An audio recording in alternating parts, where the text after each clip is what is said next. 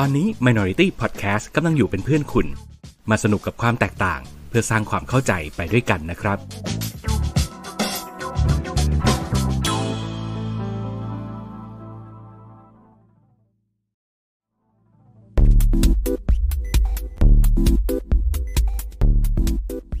รายการ โดนตัวไหนมา เอ๊ะทำเสียงไม่เคยเหมือนเดิมเลย ไหนมึงลองดิ โดนตัวไหนมา เอองั้นเดี๋ยวใช้อันนี้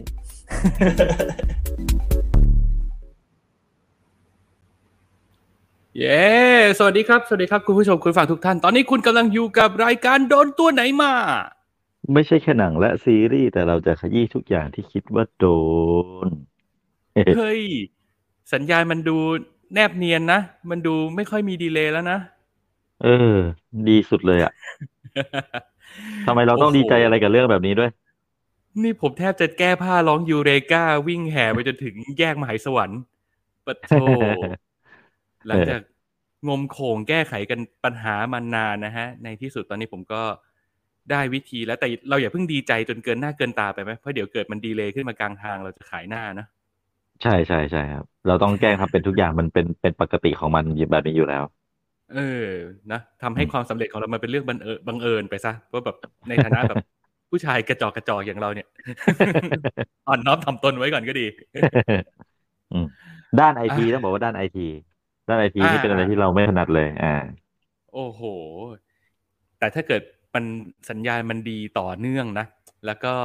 สามารถจัดรายการได้อย่างแนบเนียนแบบนี้ต่อไปเรื่อยๆเนี่ย ผมจะสถาปนาตัวเองเป็นเจ้าพ่อไอทีขึ้นมาแทนอีลอนมัสก์แล้วนะแค่อีลอนมัสก์เลยเหรอเออเป็นอีอ้วนมัสก์ก็ได้ อีอ้วนเมียอายุธเป็นสายตำรวจ โอ้คำนี้นี่สมัย สมัยก่อนผมอยู่หอแถวปิ่นเกล้านี่ผมเห็นคำนี้ทุกวัน เออ มันดูเป็นเหมือนแบบ เป็นโค้ดของผู้ผู้ก่อการทุกอย่างเนี่ยเนี่ยเริ่มออกอาการ เริ่มออกอาการ อีอ้วนมัก เฮ้ยเอยเอาจริงดิ อีอ้วนมักเอาอีเริ่กมแล้วอเหรออกอาการ นิดนึงนิดนึงนิดนึงเอาล่ะโอ้โห เริ่มแล้วอ่าโอเค มันก็จะมีเด้งดึงตึงๆหย่อนหย่อนๆกันบ้าง อ่า นิดหน่อยนิดเฮ้หยน่อยโอ้โหแต่ว่าดีกเสียงมันขึ้นมาเตือนแล้วว่ะอืมอ่าอ่าอ่าโถมาหลอกให้เราดีใจชัดแม่ อืม ดีนะที่ไม่ดีใจออกนอกหน้านอกตาเกินไป เอามามาเข้าเรื่องเข้าราวกันก่อนก่อนที่รายการมันจะล่มเพราะเน็ตไม่เสถียรนะฮะครับ ตอนนี้คุณกำลังอยู่กับรายการโดนตัวไหนมาโดย Minority Podcast นะครับ ห่างหายกันไปนานยังจำกันได้หรือเปล่า สวัสดีครับผมครับๆครับ สวัสดีครับ ผมชินครับ ต้องขอโทษด้วยจริง ๆ ฮะ ที่หายหน้าหายตาไปนานคือ ช่วงที่หายไปเนี่ยผมไปมาสองประเทศ โอ้โห ยังไงสิ ก็นั่นแหละครับ มันมันเป็นมันเป็นช่วงเวลาที่ ที่คือตัวผมเองอะผมทำรายการเกี่ยวกับการท่องเที่ยวไงแล้วมันเป็นการท่องเที่ยวต่างประเทศ เพราะฉะนั้นเวลาของผมมันก็จะเลยจะแบบไม่ไม่สามารถเมเนจเวลาชีวิตตัวเองได้มากเท่าไหร่ ก็ต้องขออภัยไปด้วยครับอืม ไปประเทศไหนอะไรมาบ้างอะแล้วมีประสบการณ์อะไรน่าเล่าน่าแชร์บ้างป่ะอืม ผมไปพม่ามา แล้วก็พม่าเสร็จปุ๊บต่อด้วยจอร์เจียเลย คือข้ามทวีปไปเลยอะ แต่จริง ๆ แล้วมันใช้คำว่าข้ามข้ามทวีปก็ไม่ได้หรอกเพราะว่า ผมเองก็เพิ่งรู้ว่าจอร์เจียมันอยู่เอเชียเหมือนกัน คือคิดมาอืมเสมอเลยว่าอืมจอร์เจียอยู่ในนี่คือเอเชียหนึ่งในประเทศยุโรปใช่ ก็เพิ่งรู้ตอนที่ทำข้อมูลทำรายการนี่แหละครับ ว่า จอร์เจียมันคือเอเชียที่ติดกับรัสเซีย อืม ก็อืมเปิดประสบการณ์ดีครับ ที่ประเทศจอร์เจียมันก็ทำให้ผมได้ได้เจอกับครั้งแรกหลาย ๆ อย่าง คือ อ่าผมมีความฝันความฝันหนึ่งมานานแล้ว ว่าผมอะอยากเห็นหิมะตก คือ มีโอกาสไปต่างประเทศมากี่ครั้งเนี่ย ก็คือจะเห็นแค่หิมะที่มันตกไปแล้ว แต่ว่าไปที่จอร์เจียครั้งเนี่ยอืม ได้เห็นหิมะที่มันกำลังตกอะ เออ ก็ปลดล็อกไปอีกหนึ่ง อื้อหืออย่างในความฝัน แล้วก็แล้วก็โรแมนได้ไปเห็นว่า แล้วก็ได้ได้ไปเห็น คนจอคนจอร์เจียที่ ที่เขาเคยตกอยู่ในภาวะสงครามในภาวะแบบเป็นเมืองขึ้นของรัสเซีย เขารู้สึกกับรัสเซียยังไงอันนี้ก็มีโอกาสได้ไปฟังอืมความคิดจากคนท้องท้องที่มา คือก็ก็โอเคอะเข้าใจได้เลยว่าว่าว่าทำไมทำไมคนจอร์เจียถึงแบบ เห็นอกเห็นใจคนยูเครนแบบ เอาง่ายๆว่าอ่า พิธีกรของผมเนี่ย หน้าตาเขาออกไปทางฝรั่งนะลูกครึ่ง แล้วเราก็ไปอืมเดินซื้อของอ่าพื้นบ้านกินของที่นั่นนะครับเขามองหน้าพิธีกรผมแล้วเขาถามมาคำแรกเลยว่าใช่รัสเซียเปล่าคือถ้าใช่ ถ้าถ้าตอบ yes ขึ้นมา ถ้าตอบ yes ขึ้นมานี่คิดไม่ออกจริงๆว่าจะเกิดอะไรขึ้นพวกผมก็รีบบอกเลย no โดน no ตีหั no วแต no ก no เออเอ อ no no from Thailand Thailand Thailand เลย Thailand แท้ๆเลย no no รัสเซีย no รัสเซียเลย เออ ก็เข้าใจเข้าใจเขาเลย เพราะว่าจอร์เจียก็เคยตกอยู่ จอร์เจียก็เคยตกอยู่ในที่นั่งเดียวกันกับยูเครนมาก่อน อืมอืมครับอืมสนุกดีครับสนุกดี โอเค แล้วก็นี่ถ้าเกิดเรา อืม ถ้าเกิครัดบคุณอะชินไม่ได้เล่าไปถึงพิธีกรของคุณที่หน้าตาละไม้ไปทางรัสเซียเนี่ย ผมจะจินตนาการว่าคุณทำงานกับพี่กรุณาบัวคำศรีเลย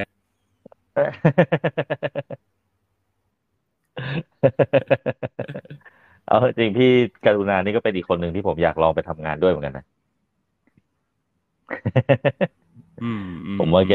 น่าจะน่าจะลุยดีสนุกดี ครับ แล้วก็อีกอย่างหนึ่งคืออืมคือมันอันนี้มันมันไม่ได้มันไม่ได้เหนือคาดเราขนาดนั้นนะว่าว่า โอ้โห เราดูข้อมูลจากในเน็ต เราดูข้อมูลนู่นนี่นั่นเพื่อทำบททำสคริปต์อย่างเงี้ย เราก็เห็นทุกอย่างผ่านทางนั้นมา แล้วพอเราไปเห็นของจริงอะ มันก็เลยรู้สึกว่าเออ มันก็ไม่ต่างเราจินตนาการไว้แล้ว แต่ว่าสิ่งหนึ่งที่เหนือจินตนาการเลยนี่คือหมาแมวที่นู่น อืม ยังไงฮะ อืม คือคือระบบของที่นู่นนะครับ ผมว่ามันมันน่ารักมากเลยนะคือ หมาแมวจรจัดของที่นู่นเนี่ย ถ้าเท่าที่ผมถ่ายรูปมาเนี่ยเดี๋ยวถ้าเดี๋ยวถ้ามีโอกาสผมเอาอาจจะเอาให้เฮียดูคือ หมาแมวที่นั่นเนี่ยเขาเหมือนเขามีโรงเรียนโรงเรียนฝึกหมาแมวเพื่อเป็นแผนกต้อนรับนักท่องเที่ยวครับ คือโอ้โหทุกตัวมัน เออ ทุกหมาตัวแมวมัรันบแขกทุกตัว ใช่ ทุกตัวมันพร้อมจะเข้ามาเล่นกับเราเข้ามาแบบเป็นมิตร แล้วก็อ้วนท้วนสมบูรณ์แป ลกแปลกแปลกใจมากอยาก อยากให้บ้านเราเอาเอาระบบนี้มาใช้เหมือนกันนะ คือเขาไม่ได้เขาไม่ได้จัดการปัญหาหมาแมวจรด้วยการแบบเขาเลือกที่จะไม่ใช้วิธีแบบเซตซีโร่ในเหมือนบางประเทศอะ คือไม่ได้จะกำจัดมันทิ้งไม่ได้อะไรแบบเนี้ยทั้งทั้งที่ประเทศเขาอะก็เป็นประเทศหนึ่งในประเทศที่ฟังดูเหมือนจะเจริญนะแต่ก็ไม่ได้เจริญมากอะไรเงี้ยแล้วก็เขาก็เลือกวิธี ในการที่หมาจรสมมติหมาจรเป็นหมาจรที่อยู่บริเวณเนี้ย เพราะฉะนั้นคนบริเวณเนี้ยช่วยกันรับผิดชอบ ช่วยกันเลี้ยง โดยการติดแท็กไอดีไว้ที่หูมันอืมเวลามันหายไปหรืออะไรพวกนี้เขาจะรู้ว่าอ๋อมันเป็นอืมหมาชุมชนนี้นะแล้วคนในชุมชนเนี่ยเขาก็จะช่วยกันเลี้ยงมัน มันก็เลยเป็นมิตรกับมนุษย์มาก แล้วมันก็มันก็อืมเอ่ออ้วนท้วนสมบูรณ์นะครับ คือมันมันน่ารักเลยอะ แล้วผมว่าระบบนี้มัน เออเออมันเจ๋งดี คือหมาจรอืมแมว แมวจรบ้านเขาอ้วนกว่าไอ้กูเซงอีกอะนี่ผม ผมก็แทบจะขายทุกอย่างดูแบบมาเลี้ยงมาแล้วนะผมมีคุณภาพชีวิตเออที่มันยังดีไม่ได้อ้วนขนาดนั้น ใช่ มันมันมีคุณภาพชีวิตที่ดีมากแล้วมันดูมีความสุขมาก แต่ไม่ใช่ว่าจะเป็นแบบนั้นทุกตัวนะครับ ตัวที่ยังน่าสงสารอยู่ก็ก็มีเหมือนกัน แต่ว่า ตัวที่มันดูน่าสงสารที่สุดพิกลพิการที่สุดเนี่ยเขาก็ยังติดไอดีไว้ให้มันก็คือ ก็คือเอ่อสามารถติดตามได้อะว่าว่ามันจะเป็นตายร้ายดียังไง ผมว่าอันเนี้ยน่าสนใจ น่าสนใจที่จะอืมอืมนำมาทำในประเทศที่มีศีลธรรมอันสูงส่งอย่างประเทศไทยครับ อืม ก็ไหนๆก็จะแบบมีเมตตาต่อสัตว์โลกแล้วเนาะก็สัตว์โลกที่อยู่ข้างถนนเราก็ดูแลเขาหน่อย ให้เขามีคุณภาพชีวิตที่ดีหน่อยนะฮะ อืม อืม อะโอเค แต่ผมไม่รู้ว่าข้อมูลที่ผมได้มามันถูกต้องหรือเปล่านะแต่ว่าคืออย่าง เอ๊ะจอร์เจียนี่เป็นเป็นมุสลิมไหมเออจริง ๆ แล้วเนี่ยครับ มันก็เหมือนหลาย ๆ ประเทศครับที่มีหลายศาสนาในชาติเขาแต่ว่าหลัก ๆ แล้วเลยเนี่ยคือที่จอร์เจียเขาจะเป็นคริสต์ออร์โธดอกซ์อ๋อโอเค โอเค ไม่หรอกเพราะว่า แต่ก็มีมุสลิมที่ผเคยรู้มีมามีคือมีมันเหมือนกับมีมุสลิมเหมือนกันหืมครับ เออ เหมือนที่ผมเคยรู้มามันเหมือน ถ้าเป็นมุสลิมอะเขาจะไม่ค่อยชอบพวกหมาแมวจรจัดข้างถนนอะไรอย่างนี้ไงเหมือนกับเออเขาอาจจะแบบไม่อยากโดนตัวมันหรืออย่างเงี้ย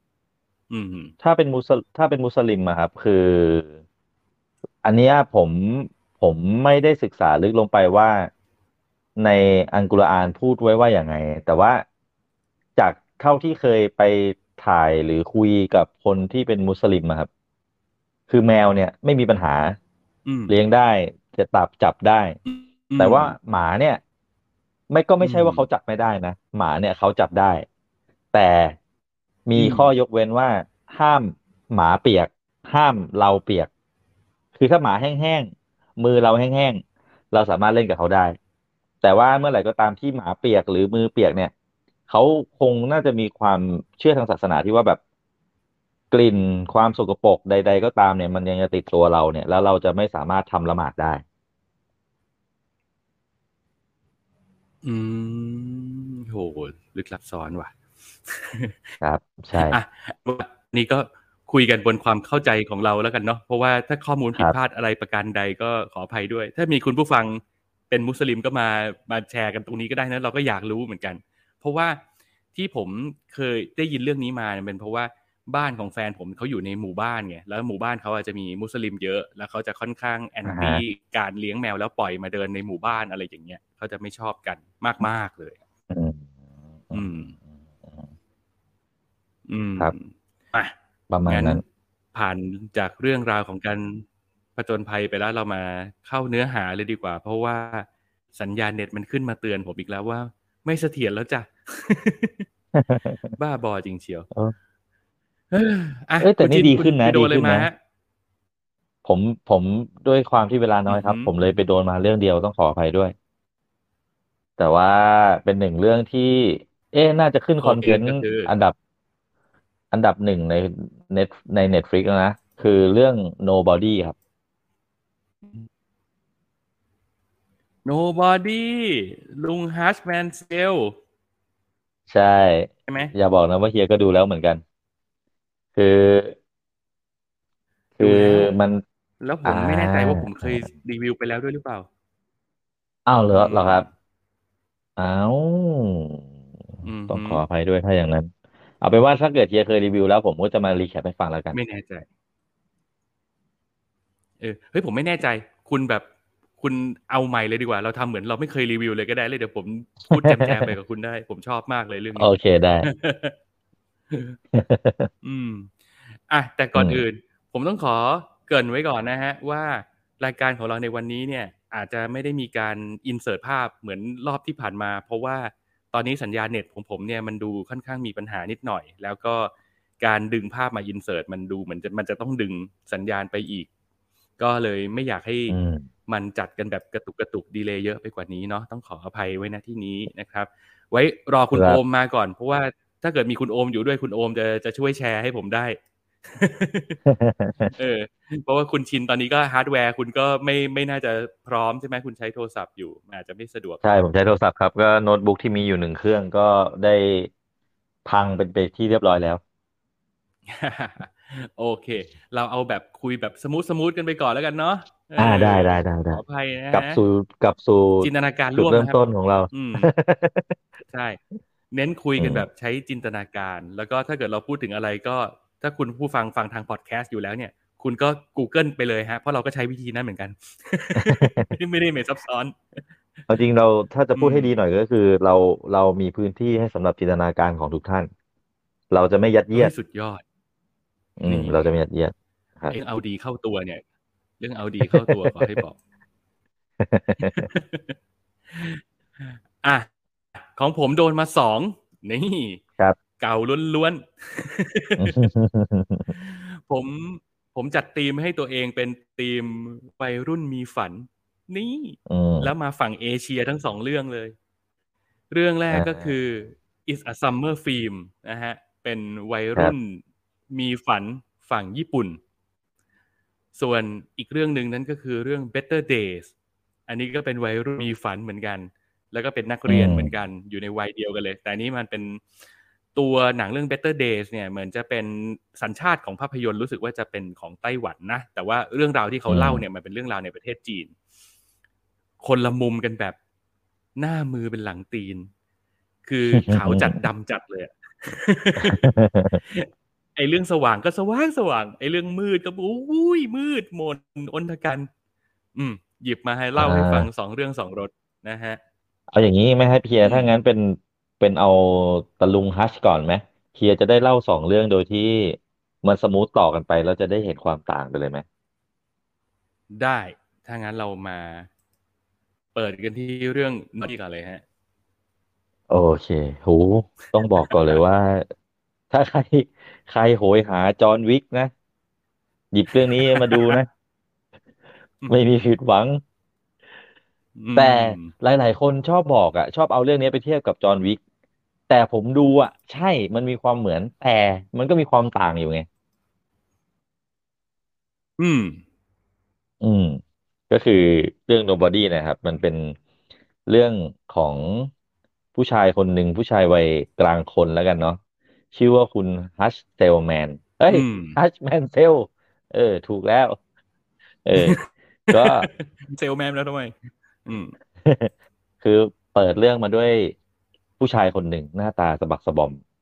แล้วก็กำลังโดนเจ้าหน้าที่สองคนทำการสอบสวนว่า คุณไปทำอะไรมา แล้วคุณเป็นใครเนี่ย อืมอืมหนังมันก็พาเราย้อนกลับไปรู้จักกับ ชีวิตประจำวันของคุณฮัทแมนเซลของเราเนี่ยว่าอืมเขาเป็นผู้ชายธรรมดา ธรรมดา วัยกลางคนที่มีครอบครัว มีลูกชายหนึ่งคน ลูกสาวหนึ่งคนแล้วก็ภรรยาของเขา เรื่องมันก็เล่าให้เรารู้อืมว่าชีวิตของฮัชเนี่ย มันรูทีนมาก ๆ มันเป็นแบบวันจันทร์ก็ทำแบบนี้ มีกิจวัตรแบบนี้ตื่นมาออกกำลังกายเอาขยะไปทิ้ง แล้วก็ไม่ทันรถขยะสักทีหนึ่ง เมียบ่นเมียบ่นลูกชายก็อยู่ในวัยต่อต้าน ก็ดูจะไม่ค่อยเอนจอยกับเขาเท่าไหร่ ออกไปทำงานอันธรรมดากลับมาบ้านชีวิตวนลูปอยู่แบบนี้ อืม อืม จนกระทั่งมีเหตุการณ์มาทำให้วันอันธรรมดาของคุณทัชเนี่ยเขาเปลี่ยนไปก็คือ ในคืนคืนหนึ่งเนี่ย บ้านของเขาก็โดนโจรคู่หนึ่งมาปล้น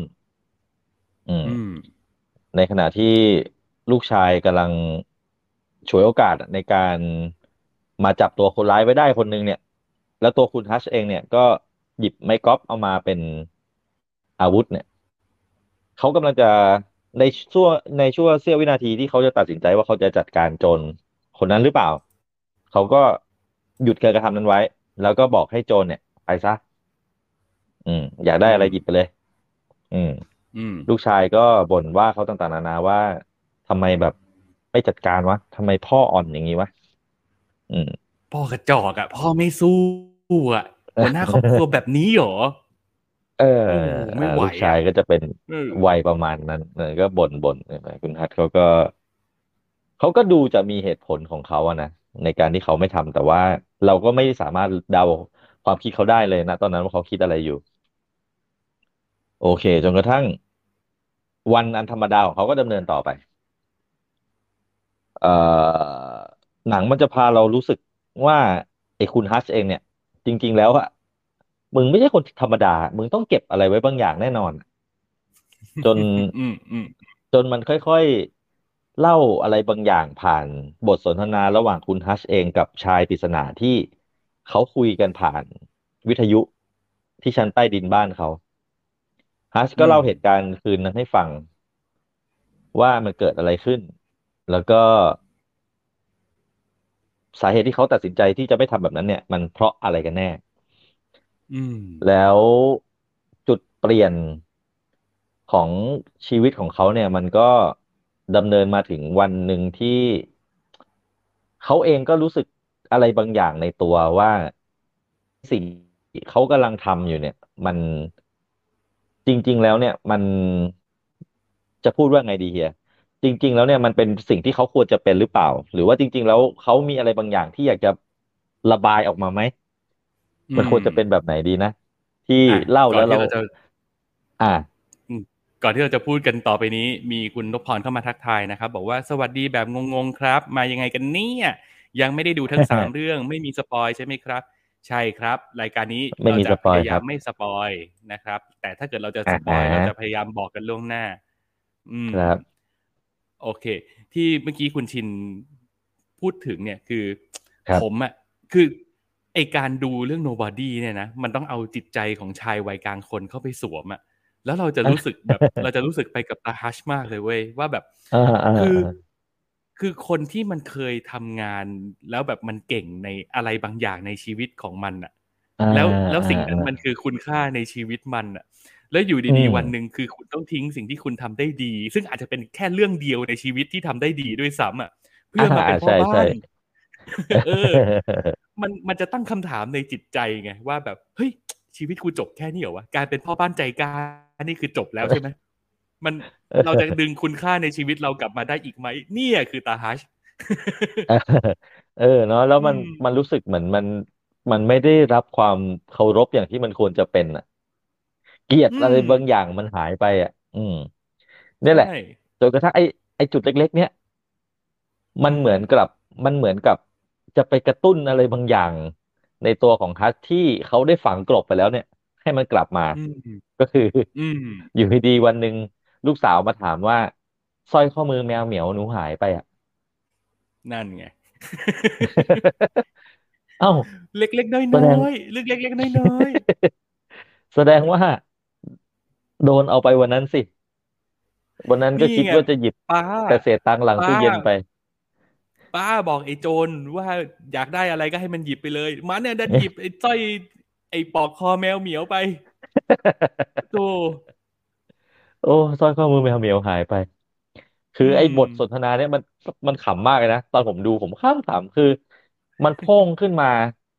ในมื้อดินเนอร์อันธรรมดาอันแสนน่าเบื่อ คือพอมพอมันโพ่งขึ้นมาปุ๊บเนี่ย อยู่ดีฮัทมันก็ตัดสินใจว่า ไม่ได้บอกใครอะอยู่ดีมันก็ลุกขึ้นไปอะแล้วก็เดินออกจากบ้านไป แล้วก็คืออมเบาะแสเดียววันนั้นเนี่ย ในคืนที่มันถูกปล้นเนี่ย ที่มันจำได้ก็คือรอยสัก ของโจรคนหนึ่งฮัทมันก็เลยเริ่มจากการวาดรอยสักเนี่ยแล้วเดินไปตามร้านสักทั่วเมืองอะนั่งรถเมล์ไปด้วย นั่งรถเมล์ไปนู่นไปนี่ เดินลงบันไดใต้ดินเดินโอ้โหก็ทั่วเมือง ก็อาเจกอะถึนึกงถึงอาเจกคนหนึ่งเออ เดินตามหาสร้อยข้อมือแมวเหมียวอะเอออืมแล้วก็จนกระทั่งอ่า จุดที่มันทำให้เรารู้สึกว่าฮัชเนี่ยแม่งน่าจะเป็นคุณลุงที่ไม่ใช่คุณลุงธรรมดา ตรงที่มันไปอ่าร้านร้านสักร้านหนึ่งเนาะอืมไปถามดีๆนี่แหละ ไปถามดีๆนี่แหละ ว่า เออ รู้จักรู้จักไอ้เจ้าของรู้จักคนที่มาสักรายนี้ไหมเออบอกที่อยู่ให้ฉันได้ไหมอะไรเงี้ยเจ้าของร้านสักก็ก็เห็นเป็นลุงธรรมดา ก็เป็นเป็นโนบอดี้อะก็เลย ไม่ได้สนใจจะเสวนาด้วยเผลอๆจะเอาเรื่องด้วยด้วยซ้ำไป แต่ว่ามีคุณลุงคนหนึ่งเขาหันมาเห็นรอยสักเล็กๆของฮัทแล้วเขาก็ลุกขึ้นมาแล้วเขาก็บอกว่าขอบคุณที่ทำเพื่อชาติครับ แล้วเราก็หายเข้าไปหลังร้านแล้วเราเราจะได้ยินยินเสียงล็อกกอนกักกักกอกกักกักกอกกักกักกักกักคือแบบอย่าปล่อยไอ้เจกนี่เข้ามาใกล้ตัวกูอะโอ้โอ้ผมผมผมโคตรหาเลยคือ เออ เนี่ยเล่าแค่นี้ก็รู้แล้วว่าฮัทเนี่ย ถึงเราจะไม่รู้นะ ถึงเราจะไม่รู้ว่าจริงๆเขาเคยเป็นอะไรมา เขาเคยทำอะไรมา แต่เราเดาได้แล้วว่าผู้ชายคนเนี้ยน่าจะอันตราย อืมนี่โคตรเท่โคตรอันตราย เหมือนที่คุณเจรบมาบอกว่าจากลุงซอใช่มาเรื่องนี้ เท่เฉยเลยครับใช่อืมคุณบ๊อบโอเดนเคิร์กเอออมเท่ไปเลยอะ เท่สุดๆเลยอะก็ก็สุดท้ายเนี่ยพอพออะคนในร้าน tattoo เนี่ยอย่างช่างศักดิ์เนี่ยก็เห็นว่า ตะลุงนี่แม่งไม่ธรรมดาแล้วก็เลยตัดสินใจบอกบอกไปอืมที่อยู่ของคนที่มาสักลายที่มบ๊อบก็ไปตามที่อยู่แล้วก็จัดการทวงคืนกับอืมสองผัวเมียที่มาปล้นบ้านเขา แล้วก็ในอืมในระหว่างที่กำลังจะปลดปล่อยสัญชาตญาณดิบออกมาเนี่ย ก็ดันไปอืมเจอว่าสองผัวเมียนั้นเนี่ยเขากำลังเป็นครอบครัว เออเขาคงมีเหตุจำเป็นนะ ที่เขาก็ต้องทำแบบนั้นลงไป ก็เลยหยุดไว้แต่เพียงเท่านั้นด้วยอารมณ์อันคุกกุ่น ก็ตัดสินใจนั่งรถเมย์กลับบ้านบังเอิญอ้พวกไม่ทำอะไรด้วยนะสวยเออ เออ ก็เลยตัดสินใจนั่งรถเมย์กลับบ้าน แล้วเรื่องมันควรจะจบลงเท่านี้ อืม เออ ก็ได้ก็ตัดใจแล้วไม่เป็นไร เออไม่เอาไม่เอาเรื่องก็ได้ขอตบสั่งสอนคนละทีสองทีอืมระหว่างที่นั่งรถเมล์กลับบ้าน มันดันไปเจอ แก๊งอันธพาลแก๊งหนึ่งแก๊งแบบผู้ชายวัยชะกันแบบเกรียนๆเลยอะขับรถมาแล้วก็ชน ชนรถรถตัวเองพังเสร็จก็ขึ้นรถเมล์ขึ้นรถเมล์มาก็ละลานชาวบ้านเขานั่นแหละนั่นอืมนั่นแหละไอสิ่งที่กูค้างอยู่เนี่ย กูรู้แล้วกูจะลงกับใครไอเด็กเปรตพวกนี้มันไม่รู้ว่าประตูนรกเปิดอยู่แล้วมันยังไม่มีใครปิด ประตูประตูนรกประถูแง้มไว้ มันแง้มไว้ พวกมึงนี่แหละ มาอ้ามันออก อืมไอบ้าบอตัวคุณฮัชเนี่ย ก็เลยตัดสินใจสั่งสอน ไอ้พวกนั้นไปอืมแล้วซีนเนี่ยผมผมชอบชอบ แบบโอ้โหมันมันเป็นซีนเออเปิดแรกเลยที่ทำให้เราได้รู้เลยว่าคุณฮัชเนี่ยเขามีฝีมือในการต่อสู้มาก คืออมไม่ได้มากไม่ได้เก่งถึงขั้นแบบยอดมนุษย์แบบจอห์นวิกอะคือมันสู้แบบสะบักสะบอมอะแต่มันสู้อะ เออมันโดนสู้มัแล้วนมันก็ก็สู้เจ็บอะไปเองด้วยอะมันสู้แล้วมันก็เจ็บแล้วมันก็ไม่ยอมอะแล้วมันก็มาสู้ต่ออะเออ แล้วอืมเรื่องราวทั้งหมดเนี่ย มันก็เกิดขึ้นจากคืนนี้แหละ ในหนังเรื่อง Nobody เนี่ยว่าหนึ่งในสมาชิกแก๊งที่คุณฮัชได้สั่งสอนไปบนรถเมล์เนี่ยเขาด้านไปเป็นน้องชายของมาเฟียใหญ่ อืม นั่นแหละเออ และซึ่งเรื่องราวการไล่ล่าการล้างแค้นก็เกิดขึ้น อืมอะเอาง่ายๆว่าถ้าใครเคยดูจอห์นวิกมาเคยชอบจอห์นวิกมา เส้นเรื่องยังไงอย่างนั้น เออ คนคนคนคนคนเขียนโครงคนเดียวกัน เออ มันก็เหมือนกับ เอาเอาจอห์นวิกมาพลิกไปพลิกมาแล้วก็แบบว่า เออ เราลองทำอีกแบบดีไหมว่ามันจะสนุกไหมว่าอะไรอย่างเงี้ย ซึ่งมันก็ได้ผล อีกแบบหนึ่งแต่อ่าอ่าอ่าความสนุกความมันก็ยังยังได้ในระดับนั้นอยู่นะ อ่าอืมคืออย่างอย่างอย่างตอนผมดูจอห์นวิกอะจอห์นวิกมันมันถูกเล่ามาแล้วไง ว่ามันคือบาบายาก้า อ่า ใช่ แต่อย่างอืมไอ้ตาฮัสเนี่ย เราแทบจะไม่รู้อะไรอะไรเลยจนกระทั่งค่อนๆไปเกือบหลังท้ายเรื่องแล้วว่ามึงเป็นใครวะเนี่ยมเออ คือพอผมดู Nobody อะ เรื่องที่ผมจะคิดถึงอะ มันจะไม่ใช่จอห์นวิกแต่ผมจะไปคิดถึงแจ็คลิเชอร์อ่าอ่าอ่าอ่า ผมจะคิดถึงทรงนั้นมากกว่าคือ มนุษย์ลุงที่ไม่มีใครรู้อะ ว่ามึงเป็นใครอะ แต่อืมพอมึงทำอะไรบางอย่างปุ๊บเนี่ย มันจะมีมือที่มองไม่เห็นมาคอยช่วยไอ้พวกเนี้ยตลอดเวลา จนทำให้คนเออเออดูในอย่างเราเนี่ย สงสัยว่า มึงเป็นใครเนี่ย อดีตมึงเคยยิ่งใหญ่ขนาดไหนวะ อืม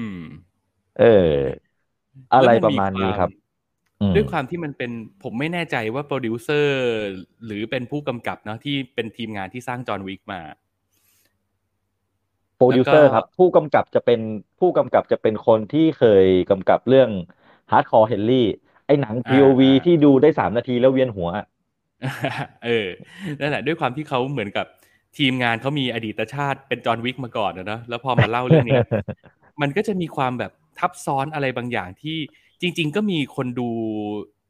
เอ่อหลาย ๆ คนบนโลกนี้ที่ตั้งสมมติฐานว่ามันอยู่ในจักรวาลเดียวกันนะกับจอห์นวิกอะไอ้พวกตักกะของอ่าโลกมือสังหารโลกเทาๆอะไรพวกเนี้ยมันดูแบบ อืมมันแทนค่ากันได้เหมือนกันนะเออ หลาย ๆ คนที่ดูเรื่องเนี้ยเขาถึงขั้นวาดหวังเอาไว้ว่าวันหนึ่งเขาจะเห็น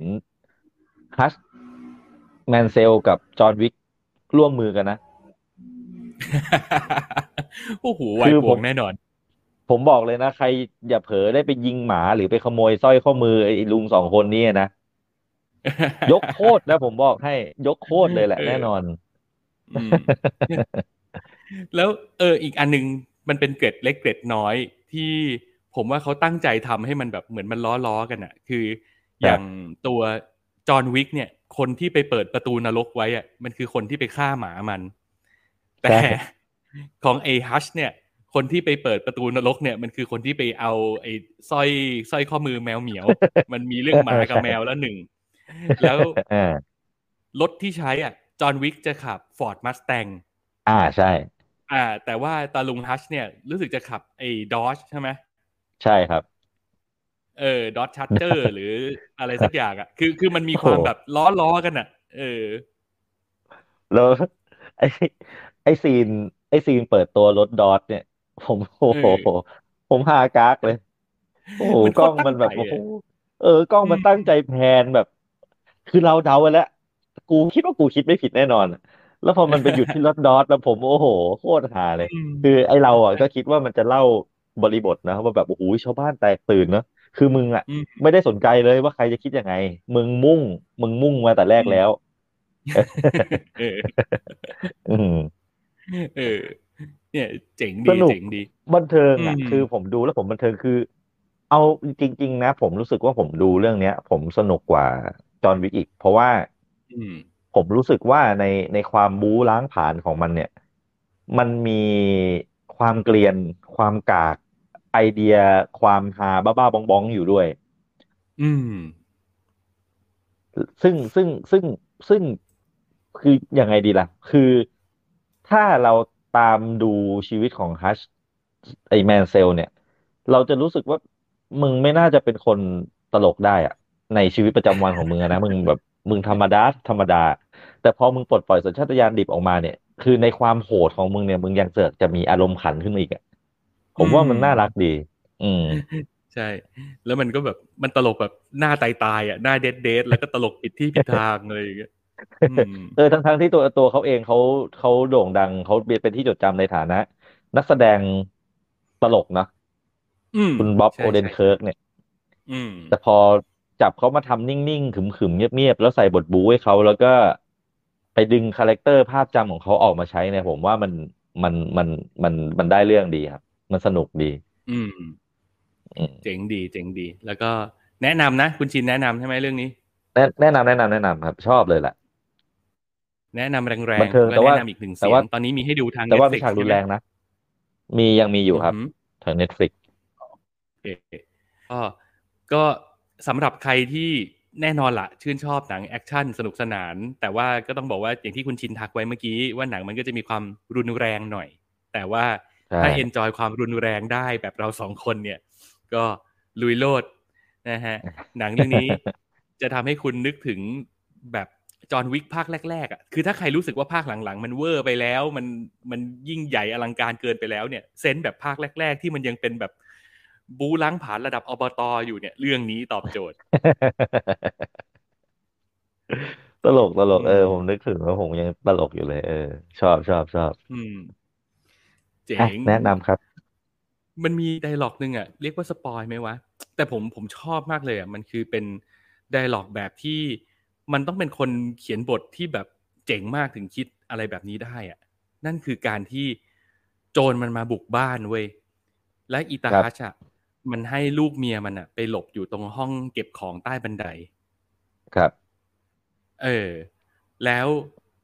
พอให้ลูกเมียมันไปหลบอยู่ห้องเก็บของปุ๊บมันก็ปิดปุ๊บปุ๊บปุ๊บแล้วมันก็สั่งเสียเมียมันว่า อย่าโทรแจ้งความนะซึ่งแบบ เออว่ะจริง ๆ มันแค่นี้เองอะ แต่เรารู้สึกว่ามันเจ๋งอะ คือแบบ อย่าโทรแจ้งความนะ เดี๋ยวเรื่องเงียบแล้วค่อยออกมาอะไรเงี้ยคือแบบเออใช่ใช่ใช่เออมันแบบเล็กๆ น้อยๆอะ แต่เรารู้สึกว่าแบบ อืม ลุงฮัชนี่แก แกไม่ธรรมดาจริงๆว่ะอืมบอกเมียว่าอย่าแจ้งความอะ แล้วเอาเอาจริงจนแล้วจนรอดอะ เราก็ยังไม่รู้นะว่ามันเป็นใครไม่งผมว่ามันเจ๋งตรงเนี้ย มันเจ๋งตรง มันเจ๋งตรงแบบ เออ มึง มึงยังคงความเป็น nobody ได้แบบ เออ เออ นั่นแหละอืมก็ยอมมึงอะเออ แม้กระแม้กระทั่งกูเป็นคนดูมึงยังไม่บอกกูเลย อืม เออเอาเป็นว่าเขาก็เก็บงำไว้ใช้ต่อไง เผื่อมีภาคต่อไปเออค่อยๆเล่า เดี๋ยวค่อยคิด เดี๋ยวค่อยอ่าคิดอ่าตอนนี้เอาแค่นี้ก่อน อืมอืมอืมอะ โอเค เฮ้ยไหนๆวันนี้เราก็มีหนังมาเล่าน้อยเนี่ย ผมขอคั่นรายการหน่อย เพราะเมื่อกี้พอ Nobody แล้วมันแอคชั่นปุ๊บนะ เดี๋ยวพอผมตัดไปเรื่องความฝันวัยรุ่นมันจะขาด transition ไปนิดนึง ผมขอแทรกกลางตรงนี้นิดนึงแล้วกันได้ครับว่าหลังจากที่คุณแฟนประจำรายการของเราพี่มงคลเขามาครับมายุยงปลุกปั่นว่าแบบไปดู The Last of Us สักที คือคือเราอะเคยรีวิวไปแล้ว ตอนนั้นครับดูไปสองตอนมั้ง แล้วคุณมงคลก็มาแบบยุยงปลุกปั่นให้เกิดความแตกแยกไงว่าว่าแบบว่าไปดู EP สามหรือยังอะไรเงี้ยแล้วผมก็ไปดูนะ พอเขาทักปุ๊บผมดูเลย แต่ว่าพอดีเรายังไม่ได้มีโอกาสได้มาจัดรายการแบบอัปเดตไงตอนนี้ก็มาอ่าอัปเดตสถานการณ์หน่อยว่าดูถึงตอนปัจจุบันแล้ว ซึ่งตอนนี้คือตอนที่หกอืมรายงานผล คุณชินดูยัง The Last of Us ผม ยังไม่ได้ดูเลยครับ แต่ว่าอยากดูมาก แล้วถ้าผมอืมดูเนี่ยอืมผมจะไปดูแบบใสๆเลยเพราะเกมผมก็ไม่ได้เล่น สุดยอด แต่คนที่เป็นแฟนพันธุ์แท้ที่ตามเล่นเกมมาโดยตลอดเล่นภาครีเมคภาครีเมคออกก็ซื้อมาเล่นนู่นนนั่นเนี่ยอืมแล้วเขาก็ดูซีรีส์เรื่องนี้ด้วย แล้วเขาก็เป็นคนบอกผมว่า โอ้โห มันดีจริง ๆ มันเป็นสุดยอดซีรีส์เรื่อง เรื่องเดียวเรื่องแรกที่เขารู้รู้สึกเลยมั้งว่า มันทำได้ตรงกับสิ่งที่เกมทำไว้ แถมยังมีเรื่องแยกออกไปอีกที่มันส่งผลดีกับเส้นเรื่องหลักด้วย อืม สุดยอดโคตรเจ๋งเลย โอ้โห คือตอนนี้ดูถึง EP ที่หกแล้วเนี่ย ผมว่าเราพูดกันได้เต็มปากแล้วล่ะ ว่านี่คือทั้งหนังทั้งซีรีส์ที่ถูกผลิตมาโดยมวลสารตั้งต้นที่เป็นเกมอะ ผมว่าเรื่องนี้น่าจะเป็นเรื่องที่ดีที่สุดเท่าที่เคยทำกันมา โอ้โห มีแต่คนมีแต่คนบอกว่าคือผมไม่เคยได้ยินไม่เคยเห็นซีรีส์เรื่องไหนที่เสียงมันไปทิศทางเดียวกันขนาดเนี้ย จนผมรู้สึกว่าแบบอืมโอ้โหคงต้องดูแล้วอะคือ หลาย ๆ คนถึงขั้นพูดว่านี่คือซีรีส์ที่ดีที่สุดในรอบแบบหลายปีมานี้ด้วยซ้ำไปอะไรแบบเนี้ย อืมโอ้โหอืมเจ๋งมาก อันนี้ผมขอแตะแตะไว้นิดนึงก่อนว่าที่ที่คุณมงคลมาเชียร์ให้ดู EP สามแบบ เหมือนแกใจร้อนเนี่ยเหมือนแกอยากให้เรารีบดูอะไรอย่างเงี้ยผมพอผมไปดูปุ๊บผมก็เข้าใจว่าแบบโอ้โห EP สามมันทีเด็ดเหมือนกันว่ะผมจะพยายามไม่สปอยคุณชิน แต่ผมจะบอกว่า EP สามเป็น EP ที่เสียงแตกอันนึงว่าคนที่ชอบก็จะชอบเลย คนที่ไม่อืมชอบก็จะแบบว่ากังเงากังงอดเล้าหรือว่าแบบโอ้ยมันไม่ดีมันเป็นอย่างโน้นอย่างนี้มันนอกลงนอกเรื่องอะไรอย่างเงี้ย แต่ผมจะบอกอย่างนี้ฮะว่า เนี่ยคือความเจ๋งของคนทำซีรีส์เรื่องเนี้ยว่าเขาเขากล้าทำกล้าเล่ากล้าคิด แล้วเขาแบบอืมหยิบมุมนี้มาเล่า ซึ่งผมมหัศจรรย์ใจมากที่ได้เห็น เพราะว่าถ้าถ้าเรารู้จักโลกของ The Last of Us อะมันคือโลก post apocalypse อะมันคือโลกที่อืมทุกอย่างที่เป็นอารยธรรมมนุษย์อะมันมันล่มสลายไปแล้วอะอืม โลกมันจะแตกอยู่แล้ว มันคือทุกคนมีชีวิตอยู่เพื่อการเอาตัวรอด แล้วก็เกิดการ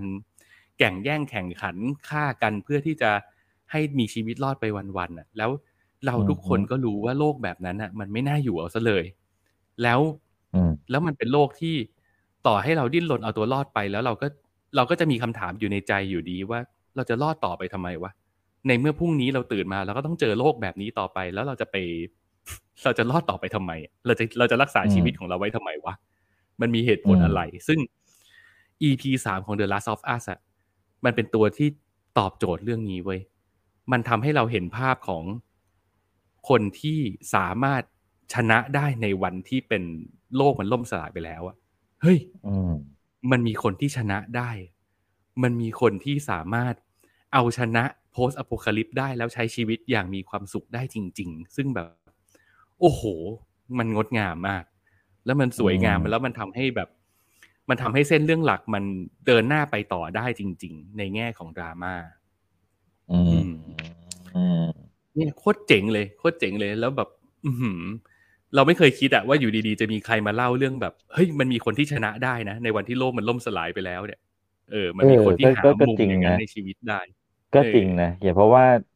เออแล้วผมว่ามันเป็นความชาญฉลาดด้วยนะ คือจริง ๆ แล้วเนี่ย ไอ้หนังที่มันเล่าเกี่ยวกับเรื่อง post apocalypse เนี่ยมันก็ไม่ใช่เรื่องนี้เรื่องแรกมันมีมาโดยตลอดอยู่แล้วเนาะใช่แต่ทุกคนจะใช่เล่ากันไปในทิศทางเดียวกันเลยว่า มันจะเอาชีวิตรอดยังไงในโลกใบนี้ว่าในโลกใบนี้มันอันตรายอย่างนู้นอย่างนี้นะอืมเออเพราะถ้าเกิดเขาหยิบใช่มุมนี้ขึ้นมาเล่าว่ามันมีคนสามารถแบบ enjoy อะหรือมีความสุขอะอืมหรือหาวิธีที่จะมีความสุขมีชีวิตอยู่บนโลกใบนั้นได้เนี่ย แบบมีความสุขนะเออ มันก็น่าสนใจดี ใช่ โอ้โห EP อืมสามมันมาตอบเรื่องนี้แล้วแบบอิ่มเอมหัวใจอืมสุดยอด สุดยอดโอ้แล้วผมต้องไปดูละก็อืม อย่างที่บอกว่าตอนนี้มันมาถึง EP หกแล้วก็ โอ้โห ไม่แผ่วเลย แล้วดราม่าขึ้นเรื่อยๆ คือจะบอกว่าถ้าใครคาดหวังเรื่องแอคชั่นบูล้างผ่านอาจจะผิดหวังหน่อยนะ แต่ว่าในมุมของดราม่าเนี่ยมาเต็ม แล้วอืมดีงามเหลือเกิน การแสดงยอดเยี่ยมคุณเปโดรปาสคาลผมเข้าใจแล้วว่าทำไมถึงต้อง cast คนนี้มา อืมอืม EP หกนี่ต้องเป็นต้องเป็นน้าเปโดรเท่านั้นอะ โอ้โหเล่นโคตรเอดีอแต่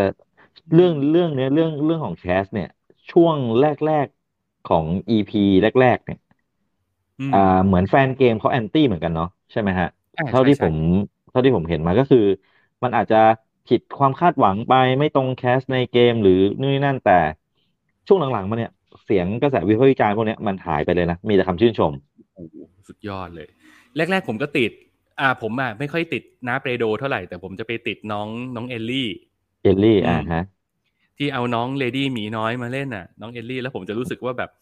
น้องเขาดูดูเก่งกล้าสามารถไปนิดนึงอ่าสำหรับบทเอลลี่อะไรอย่างเงี้ยเออแต่พดูอไม่ดูค่อยมาน่าเรื่อยอ่าๆอ่าเออ่าอแต่พอดูมาเรื่อยๆ เราตามเรื่องไปเรื่อยๆ แล้วเราก็จะเห็นว่าแบบอ๋อเขาเขาทำให้น้องนี้มาเป็นแบบนี้เพราะมันหวังผลแบบนี้ว่ะ แล้วมันแบบ โอ้โห มันมันได้มันได้มันเจ๋งอืมสรุปว่าไม่มีข้อกังขาแล้วทุกอย่างเคลียร์ดีงามอืมผมเนี่ยเสียดายว่าผมเนี่ยด้านไปโดนสปอยตอนที่มันเป็นเกมมา แต่สุดท้ายเนี่ยไอ้การ spoil นั้นเนี่ย ผมว่ามันก็ไม่ได้มีผลให้ผมรู้สึกอยากดูเวอร์ชันซีรีส์น้อยลงนะ เฮ้ย ไม่มีผลเลยไม่มีผลเลย อืมอืมสามารถสามารถดูควบคู่กันไปได้เลยด้วยซ้ำจริง ๆ มันมีคนที่แบบ ดูซีรีส์ไปแล้วก็ไปดู cast เกม หรือไปเล่นเกมให้มันแบบตามทันเส้นเรื่องในซีรีส์อะไรอย่างเงี้ย มันก็ก็มีเหมือนกันนะ มันก็สนุกอีกแบบอืมผมว่าคนเล่ามันเก่งอืมคือผมผมมาชอบดูแคสเกมลาสวัสมาก แต่ว่าด้วยความที่ผมเนี่ยไม่อยากโดนสปอย ผมเลยจะไปอาศัยอืมดู ความแบบสีสันอย่างอื่นในเกมแทนนะเช่น เรื่องของบทบู๊เรื่องของรายละเอียดในเกม ซึ่งในเกมเนี่ยมันทำได้ดีมากนะ ในความคิดผมนะครับ ถึงแม้ผมจะไม่เคยเล่นเองนะ คืออืมยกตัวอย่างเช่น คือผมชอบเกมที่เวลาเรายิงใครแล้ว มันฟิสิกส์มันเป็นแบบนั้นจริงๆอะเกมนี้มันก็ทำให้เป็นแบบนั้นนะคือ ยิงขาขาขาดยิงหัวหัวหลุดอะอืมเออละเออีอยดผมเลยะชอบนั่งดูฉากอะไรพวกนั้นใช่ แล้วแล้วมันก็อืมพี่ฮิมสวัสดีครับอะ พิมพ์เข้ามาทักทายสวัสดีครับสวัสดีครับอะเชิญต่อครับ นั่นแหละนั่นแหละ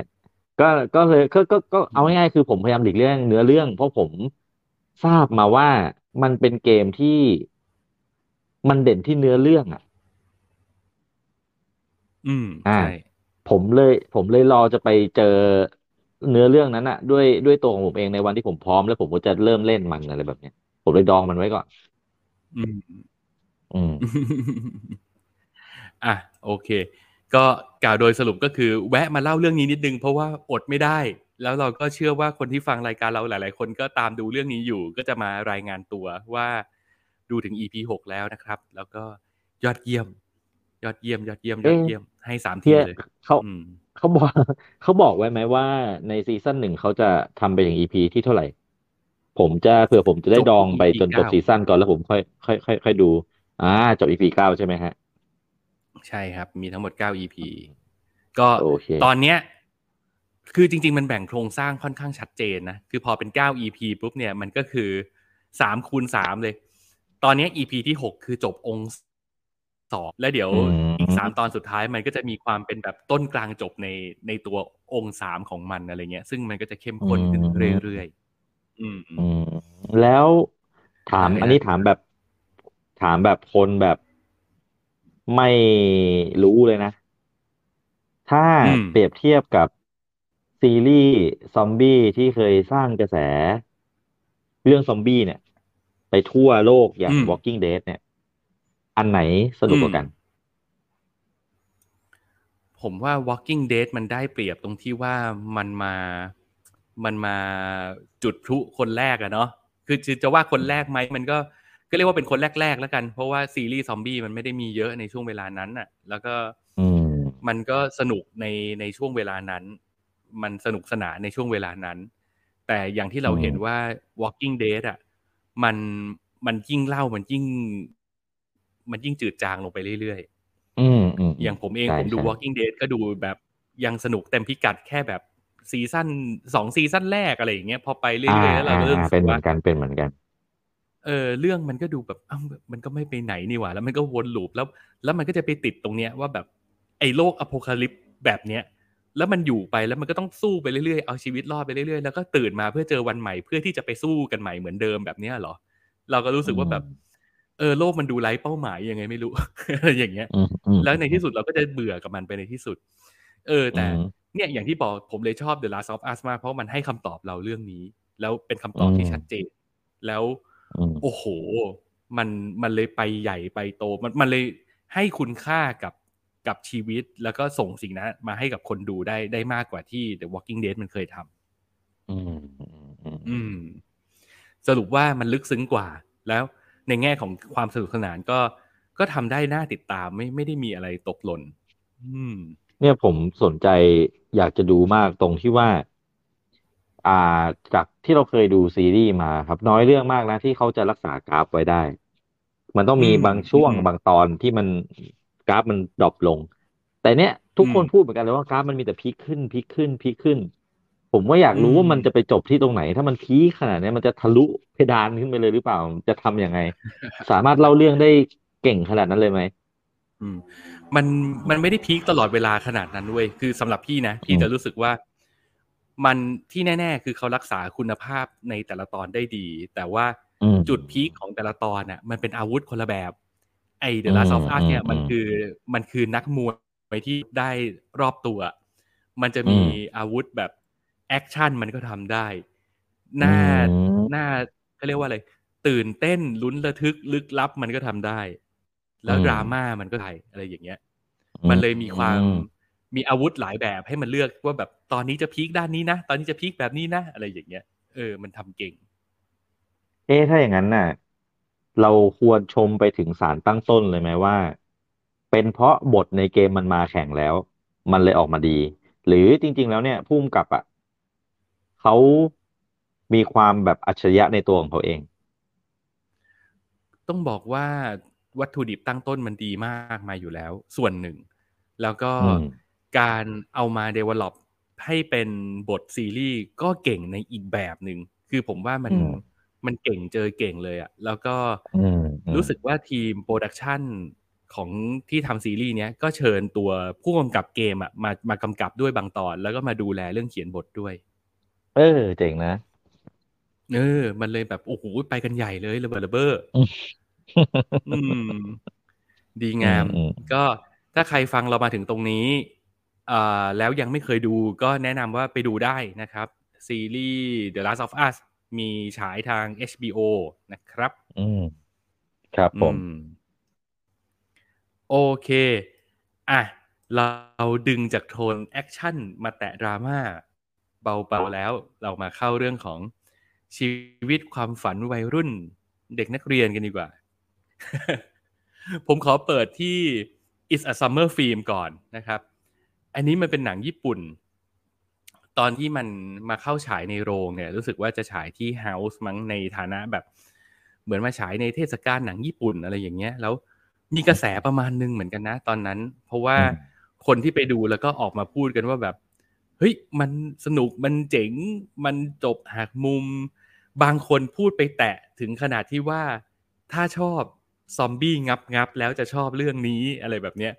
แม่งเฮ้ย ผม ผมเองก็เลยแบบตั้งความหวังมากเว้ยเพราะผมรักซอมบี้งับงับๆมาก แล้วแบบว่า เราก็รู้สึกว่าแบบ อืม ใช่เหรอวะไอ It's a Summer Film เนี่ยนะ คือโปสเตอร์มันเป็นรูปแบบเด็กผู้หญิงญี่ปุ่นสามคนแบบท้องฟ้าสีฟ้าฟ้าใสๆ แล้วก็แบบว่าทุกคนดูแบบ คือเหมือนเหมือนโฆษณาปอกกาลีสเวตอะไรอย่างเงี้ยคือมันแบบเหรือวะมันจะไปอย่างนั้นได้เหรือวะอะไรอย่างเงี้ยแบกอืมความหวังมาเต็มเปี่ยม แล้วก็พอมันมาเข้า Netflix ก็เลยกดดูอ่าแล้วก็ได้ความว่า เออ มันมันก็ไม่ได้ขนาดนั้นว่ะอืมอ่า แต่ถามว่าชอบไหมชอบนะ คือ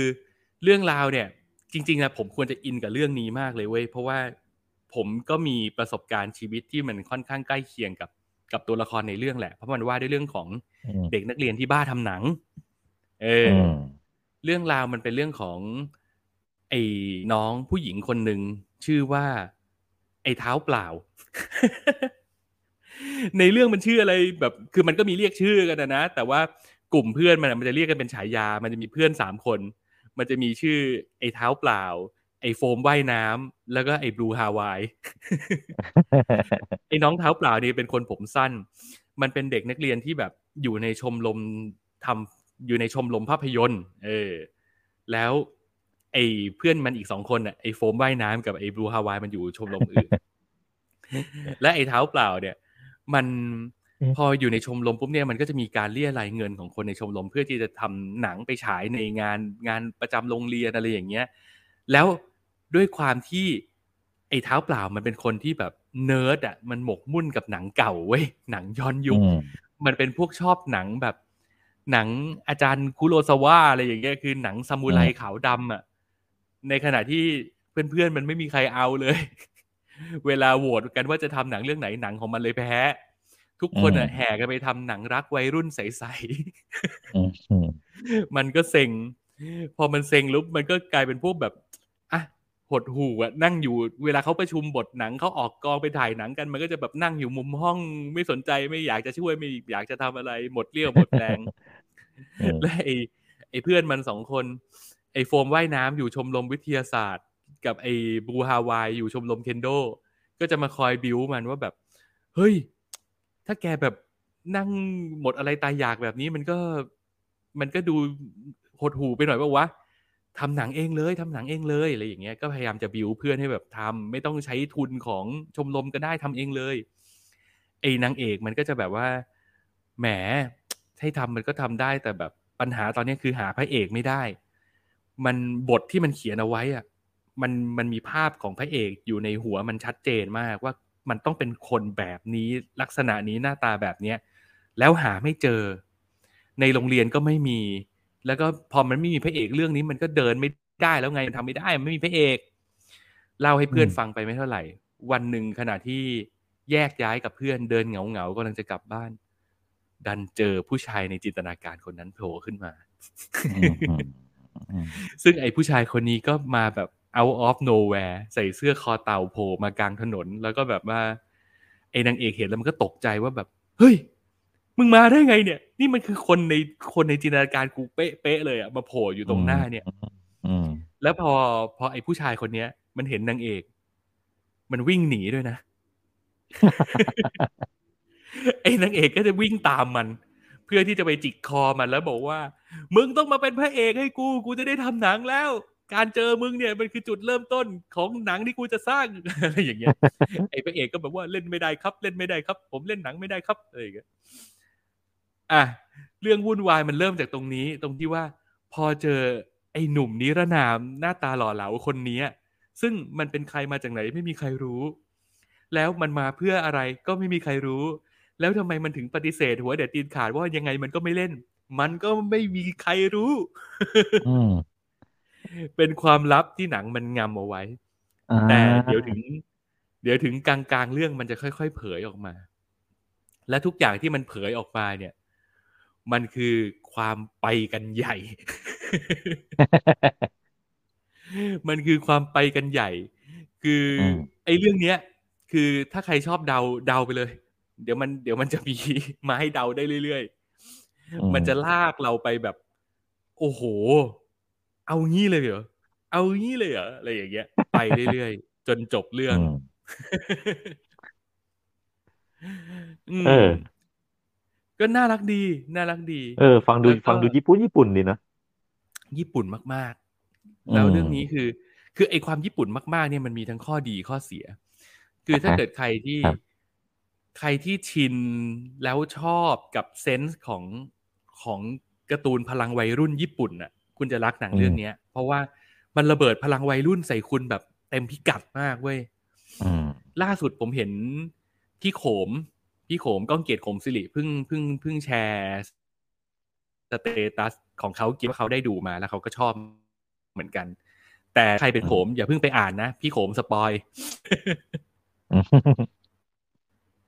พี่โขมก็ spoil นิดๆเออ ก็คือจะบอกว่าอืมข้อดีคือของมันก็มี แต่สำหรับผมอะผมจะรู้สึกถึงข้อเสียของมันประมาณหนึ่งเหมือนกัน นั่นคือ พอมันระเบิดพลังวัยรุ่นความสดใสอะไรอย่างนั้นใส่เราอะเราอาจจะรู้สึกบางอย่างเราอาจจะรู้สึกกึ๋ยกับมัน อืม มันจะเต็มไปด้วยความเบียวความแบบแหมพวกมึงก็มุ่งมั่นซะเหลือเกิน พวกมึงก็พลังบวกซะเหลือเกินอะไรอย่างเงี้ย บางอย่างอืมเราอาจจะรู้สึกว่ามันไม่สมเหตุสมผล หรือรู้สึกไม่อินไปกับมันไม่คล้อยตามไปกับมันด้วยอะเพราะว่าตรกกะความคิดของเขามันเป็นคนละแบบกับเราอะไรอย่างเงี้ย อืม ก็อืมก็จะมีความรู้สึกกึ๋ยกึ๋ยๆบางอย่างขึ้นได้เหมือนกันอืมอืมแต่ทั้งหมดทั้งมวลก็ก็ไม่ไม่ได้ทำให้หนังเรื่องนี้มันเป็นหนังที่แย่นะยังไงสุดท้ายแล้วครับไม่ว่าจะอินหรือไม่อิน มันเป็นหนังที่ดีเรื่องหนึ่ง แล้วมันก็มีตอนจบที่น่าตื่นตาตื่นใจ แล้วก็ประทับใจอืมไม่บอกว่าจบยังไงไม่สปอย แต่จะบอกว่าลูกจบของมันเนี่ย โอ้เอางี้เหรออะไรอย่างเงี้ย เอออืมแต่มันก็เป็นการเลือกทางจบที่ส่งแมสเซจของเรื่องได้ชัดเจนและแข็งแรง แล้วมันทำให้หนังทั้งเรื่องที่มันเล่ามา มันมีคุณค่าขึ้นมาแบบยกระดับไปอีกขั้นหนึ่ง เออต้องบอกอย่างนี้อืม ย้อนกลับไปตรงที่บอกว่า มันทำให้นึกถึงซอมบี้งับงับไหมก็ในมุมหนึ่งมันก็พอจะ relate ได้ในแง่ของการที่มันเป็นแก๊งคนทำหนังอะ มันมี passion มันมีความฝันอะไรบางอย่าง มันมัน relate ในในมุมนั้นได้ แต่ว่าไอ้วิธีการอะไรบางอย่างเนี่ย มันมันเป็นคนละทางกัน แล้วอืมอาจจะไม่ได้ว้าวเท่าซอมบี้งับงับ อืม ก็อืมถ้าเกิดใครคาดหวังกัน หักมุมระดับนั้น หรือความแบบ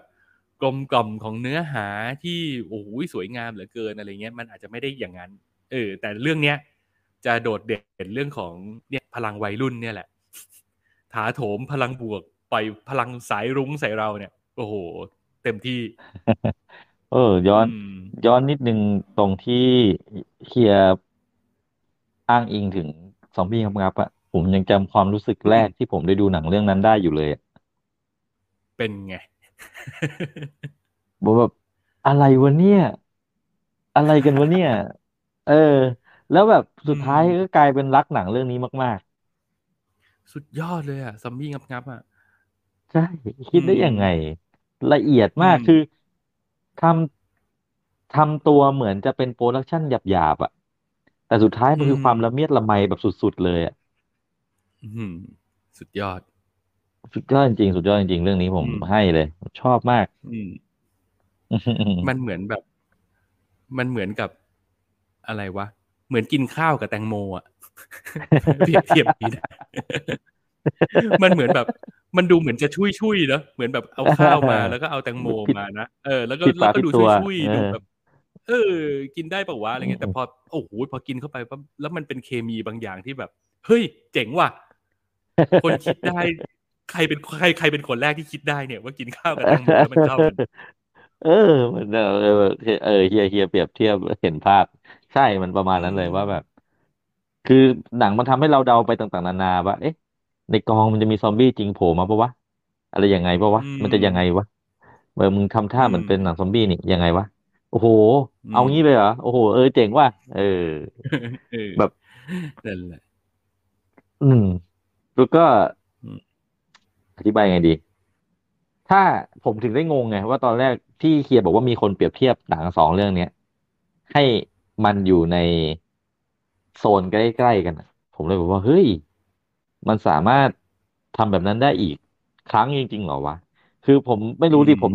รู้รู้สึกว่าหนังอย่างไอ้ซอมบี้กำกับอะมันเป็นหนังที่ทำได้ครั้งเดียวอะ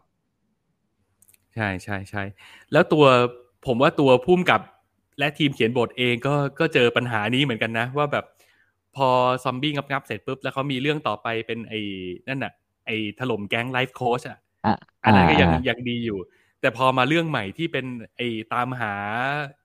อูที่หายไปอะไรนั่นน่ะ อันนั้นคนด่าเริ่มเยอะแล้วนะ เพราะว่าคนคาดหวังไว้สูง อืม เริ่ม drop อืมเฮียฮิมเข้ามาบอกว่าไม่เคยกินข้าวกับแตงโมครับ แหมพ่อหนุ่มวัยรุ่น ใช่สิเราเป็นคนแก่นี่ ลองดูเฮียลองดูเฮียฮิมเโอ้โหอย่าว่าแต่แตงโมเลยผมนี่เติบโตมากับทั้งแตงโม อ่ามะม่วงสุกอืมอืมแปลกสุดเลยนะที่เคยอืมที่ยายผมอาม่าผมเคยป้อนกับข้าวอะ คือองุ่นข้าวกับองุ่นนะเออเจ๋งว่ะอะคุณเจรบเข้ามาบอกว่า หนังญี่ปุ่นมีเขานี่เขาอ๋อหนังญี่ปุ่นนี่เขาขอทุนกันยังไงกันนะครับเพราะแนวหลุดโลกต้องต้องอะไรแบบนี้ นั่นนะสิครับ บางทีเราก็รู้สึกว่าเขาเปิดกว้างเนาะอันใช่อันนี้เป็นอีกอย่างหนึ่งที่แบบน่าอิจฉาในใช่กำลังจะพูดเลยว่าว่าเขาน่อิจฉเขาเปิดนอะกกว้างใน อืม เปิดกว้างในในพื้นที่แบบครีเอทีฟอะแล้วมันทำให้ มันทำให้คน คิดงานมันกล้าคิดกล้าทำอะแต่แต่ที่แน่ ๆ นะ ผมว่าอย่างหนึ่งที่มันคนออกตังค์เขากล้าออกตังค์ให้อะเพราะว่าครีเอทีฟของคนญี่ปุ่นก็เก่งด้วย ตรงที่ว่าเขาสามารถคิดงานที่มันไม่ได้ต้องใช้งบประมาณอะไรมากมาย อย่างซอมบี้งับงับๆอะมันเป็นหนังที่ถูกมากเลยนะ ถ้าเคยไปแบบอืมเคยไปผมเคยไปอ่านประวัติไอเนี่ยเรื่องข้อมูลการสร้างของเขาอะผมจำตัวเลขไม่ได้แล้ว แต่จำได้ว่า ซอมบี้งับงับๆเนี่ยโอ้โหเป็นหนังที่ถูกมากอะแล้วทำกำไรเป็นร้อยเท่าของต้นทุนอะเออเออแต่ผมว่าอย่างหนึ่งอะคือความเจ๋งนะในอันนี้ในส่วนอืมตัวผมนะมุมมองผมผมรู้สึกว่าเขาเจ๋งตรงเขาศรัทธาในคนในชาติเขาอะอืมอืมอืมว่าหนังแหวกแหวกแนวขนาดไหนคนในชาติเขาพร้อมจะเปิดใจดูอะอืม มันมันเลยกลายเป็นแบบ ไม่ได้มีโจทย์แบบตายตั้งแต่ยังไม่ทันออกจากบ้านเหมือนพวกที่พวกเราเจออะอืมอืมใช่มันเลยแบบอย่างอย่างของหนังไทยเนี่ย ต่อให้พยายามคิดครีเอทีฟไปแค่ไหน ใช้เงินน้อยๆแล้วนะ เสนอ project ไปแบบใช้เงินน้อยๆ ต้นทุนไม่แพง ก็ยังโดนยิงตกอยู่ดีรู้สึกว่าต่อให้ขาดทุนน้อยเออๆกูก็ขาดทุนไหมอะไรอย่างเงี้ย ใช่ไงอืมใช่ใช่ใช่ใช่ก็น่าเอออิจฉาน่าอิจฉา อืมอย่างไอตัว It's a Summer Film เนี่ยก็ดูไม่ได้เป็นหนังแพงอะไรนะ production ก็ดูมีความแบบ มีความเผลอๆผมว่าจะproduction จะสู้พวกหนัง GDH ไม่ได้ด้วยซ้ำเออือมมันมีความแบบใกล้ๆกันอะใกล้ๆกัน แต่ GDH น่าจะ production ดีกว่า อืม หนังอืมไม่แพงเลย แต่ครีเอทีฟเจ๋งฮะ เราสามารถเราสามารถถ้าเกิดจะไปตาม เอ่อป้ายยาของเฮียเนี่ย เราสามารถปักอืมธงไว้ในใจไว้ก่อนได้เลยไหมว่ามันคือหนังเขาหนังเขาเออ ตั้งธงไว้อย่างนี้ก่อนก็ได้ ว่ามันคือหนังเขาแล้วคิดซะว่ามันคือหนังที่มันมันเหมือนเอาหนัง มันเหมือนเอามังงะมาทำเป็นหนังดีกว่า เออ ใช้คำนี้อ่ดีกว่าาคิดแบบนี้ไว้ก่อน แล้วก็คือจิ้มไปดูได้เลยที่ Netflix อืม คือหน้าหนังมันดันหลอกเราว่ามันจะเป็นรักใสๆอะอืม ใช่ แต่เท่าที่ฟังเฮียพูดแล้วมันไม่น่าใช่ โอ้โห แต่มันก็ใสจริงนะ มันก็พลังวัยอ่ารุ่นอ่านะอ่าอ่าปล่อยพลังอ่าสายลุงอัดหน้ามันขนาดนั้นอืมอืมอะ โอเค เราผ่านจากพลังวัยรุ่น พลังบวกใสๆ มาเจอโลกของความหม่นหมองกันบ้างกับ Better Days นะครับ เรื่องนี้ไม่รู้มีใครได้ดูบ้างหรือเปล่า มีคนที่ดูไลฟ์อยู่ตอนนี้ใครดูเรื่องนี้ไปแล้วบ้างยกมือให้ให้หน่อยนะฮะ เข้ามาฉายทาง Netflix แล้วเหมือนกันนะครับ เป็นหนังวัยรุ่นมีฝันเหมือนกัน โอ้โห แต่เรื่องนี้มันเปิดตั้งแต่เอ่อผมโอ้โหผมเริ่มเล่ายังไงดีล่ะ ผมใช้คำนี้แล้วกัน น้องน้องนางเอกของเรื่องเนี้ยเขาจะหน้าตาเหมือนคุณซอฟปอมอะคุณเคยอืมอืมคุณเคยดู YouTube ทั้งซอฟปอมอะอ่าเอออ่าเคยเคยเออนั่นแหละนน้องนางเอกจะหน้าตาแบบนั้น แล้วเปิดเรื่องมาถึงเราก็จะเห็นว่าน้องนางเอกเขาเขาเป็นคนแบบ เงียบเงียบหงิมหงิมอะแล้วก็อยู่ในโรงเรียนแห่งหนึ่ง แล้วทุกคนก็จะดูแบบตั้งหน้าตั้งตาเรียนอะ ดูเป็นบรรยากาศการเรียนที่เคร่งเครียด แล้วเราก็จะเห็นว่าในโรงเรียนเนี้ยอยู่ดีๆ ก็มีเหตุการณ์ที่ทุกคนออกมายืนกันมุงกันตรงระเบียง ว่าฮะ เกิดอะไรขึ้นเกิดอะไรขึ้น เอ้า มีเด็กโดดตึกลงมาตาย แล้วทุกคนก็แบบ โอ้น่าเศร้าน่าเสียใจจังเลย เรากลับไปตั้งใจเรียนของเรากันต่ออะไรอย่างเงี้ยคือคือมันเป็นโลกแบบนั้นอะมันคือการเรียนแบบนั้นอ่าแล้วมันอืมคือมันก็จะเซตอัพให้เราเห็นว่า อ๋อ เด็ก วัยรุ่นมัธยมช่วงเนี้ย มันคือช่วงที่เราทุกคนน่ะมันต้องทิ้งทุกอย่างในชีวิต แล้วมุ่งไปที่การสอบ entrance ซึ่งเขาอืมในประเทศจีนเขาเรียกว่าเป็นการสอบเกาเข่า เกาเข่ามันคือการสอบที่ยิ่งใหญ่กว่าการสอบ entrance ของเราอีก คือถ้าเกิดใครอายุอืมสี่สิบอัพอะน่าจะเคยผ่านการสอบ entrance ที่โคตรจะเข้มข้นของของประเทศไทยที่แบบสอบได้ครั้งเดียวโว้ยอะไรอย่างเงี้ย แล้วก็แบบว่าอืมตัดสินกันไปเลยว่าจะได้เรียนคณะไหน ของจีนมันโหดกว่านั้นอีก เพราะว่าประชากรมันเยอะมากอืแล้วมหาลัยดี ๆ มันก็มีไม่เยอะไง ทีนี้ถ้าใครจะแบบอยากมีชีวิตที่ดี อยากมีอนาคตที่ดี ก็ต้องเข้ามหาลัยดีๆ ซึ่งคุณต้องต่อสู้กับเพื่อนนักเรียนรุ่นเดียวกันอีกเป็นล้านล้านๆคนน่ะ ที่มันสอบอะ เพราะฉะนั้นน่ะ เด็กจีนเด็กวัยรุ่นจีนในในเรื่องที่เขาเล่า เราจึงเห็นความเครียด ความกดดัน ที่ต้องต้องพยายามผลักดันตัวเองให้ให้ตัวเองมีอนาคตที่ดีมีชีวิตที่ดี ตัวน้องนางเอกก็เป็นคนหนึ่งที่อยู่ในสถานการณ์แบบนั้น ทั้งเครียดกับเรียนไม่พอ ในโรงเรียนที่น้องเขาเรียนอยู่เนี่ย มันยังมีอีพวกเด็กบูลลี่อีก ซึ่งแบบแหมมันก็เหมือนทำการบ้านมากับ ไอ้พวกหนัง high school เมกันอะนะ ไอเด็กบูลลี่มันก็จะเป็นพวกแบบแก๊งแก๊งสวยๆอะแก๊งหน้าตาดีแก๊งหน้าตาเหมือนไอดอลอะแต่บอกว่าโอ้โหจิตใจมึงหยาบช้ามากมึงบูลลี่เพื่อนมึงแต่ละอย่างอะไรอย่างเงี้ยคือไอพวกเด็กพวกนี้ก็เวรนั่นแหละนางเอกเราก็ก็ประสบปัญหานี้ คือนอกจากเครียดเรื่องเรียนแล้วยังเจอพวกบูลลี่ แล้วเวลากลับบ้านก็ต้องก้มหน้าก้มตา คือ เท่านี้ยังไม่พอ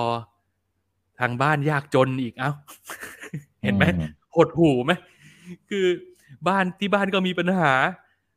ทั้งอืมจนทั้งเครียด โดนเพื่อนรังแก ไม่รู้จะเอาตัวรอดให้ผ่านในแต่ละวันไปยังไง แต่อืมโชคชะตาก็ไม่โหดร้ายกับเธอเกินไป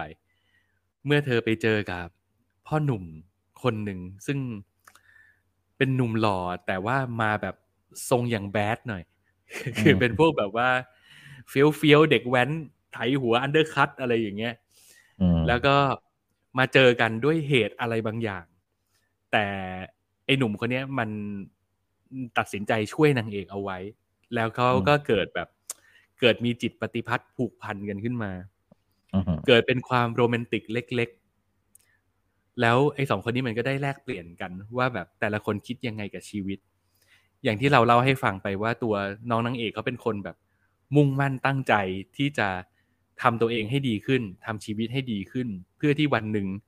ฉันจะเปลี่ยนแปลงสังคม ฉันจะเปลี่ยนแปลงให้ ไอ้พวกเด็กบูลลี่เนี่ยมันต้องมันต้องได้รับการแก้ไขอะเขาไม่อยากให้มีใครต้องมาโดนบูลลี่เหมือนที่เขาโดนอะไรอย่างเงี้ยอืมไอ้พระเอกแม่งเป็นด้านตรงข้ามเลย อย่างที่บอกมันเป็นพ่อหนุ่มทรงอย่างแบดนะมันเป็นพวกแบบไม่เรียนหนังสือแล้วไม่เอาอะไรแล้ว ชีวิตนี้ก็คือคาบเกี่ยวอยู่บนเส้นเทาๆ จะโดนกระทืบตายเมื่อไหร่ก็ไม่รู้ อะไรอย่างเงี้ย ความโรแมนติกมันคือไอ้ ไอ้หนุ่มทรงอย่างแบดคนเนี้ยมันบอกนางเอกว่า เธอก็ถ้าเธอมีความฝันน่ะ เธอก็ออกไปปกป้องโลกแล้วกัน เดี๋ยวฉันจะปกป้องเธอเอง นี่มันเป็นคนแบบนี้ แล้วหลังจากนั้นเรื่องราวมันก็สับเกียร์สู่การเป็นผู้หญิงฆ่าใครอย่าแตะแห่งปีเออกำลังจะพูดถึงเลย2020กว่าก็เลยจะพูดถึงเลยว่ามันอย่างนั้นเอ๊ะทำไมทำไมผมฟังแล้วทำไมผมคิดถึงผู้หญิงฆ่าใครอย่าแตะวะ ใช่ มันเออเหมือนเป็นการ มันเหมือนเป็นการกลับชาติมาเกิดของผู้หญิงฆ่าใครอย่าแตะที่กลับมาอยู่ในในยุคเนี้ย แล้วมาพูดถึงปัญหาสังคมในวันเนี้ย ว่าเรื่องปัญหาแบบวัยรุ่นที่มันต้องเจอแรงกดดันอะไรบ้างอะไรอย่างเงี้ยอืมแล้วมันเป็นคนมีฝันกับคนไม่มีฝันที่มันมาอยู่ด้วยกันน่ะ แล้วมันมันอืมประคับประคองชีวิตกันไป แต่มันเหมือนจะดี แต่มันก็ไม่ดี เพราะว่าอืมสองคนนี้มันมันก็มีความรักเกิดขึ้นในวันเวลาที่โชคชะตาก็โบยตีมันเหลือเกินอะ มันก็จะเจอบททดสอบต่างๆ ที่แบบรักกันนักใช่ไหม นี่แน่ รักกันนักใช่ไหม นี่แน่ อะไรอย่างเงี้ย มันมันอืมมันจะเล่นแบบนี้กับเราตลอด เออออืมแต่เล่าแค่นี้ดีกว่า แต่จะบอกว่าทั้งหมดทั้งมวลคือ โคตรดีเลย อืม มันเป็นหนังที่โคตรดีเลยแล้ว โรแมนติกมากๆ คือ ผมว่ามันเป็นมันเป็นหนังที่มันเล่าเรื่องแบบมันเหมือนมันจะเฉยๆนะ แต่เอาจริง ๆ คือมันก็อือฮึมีจุดที่แบบ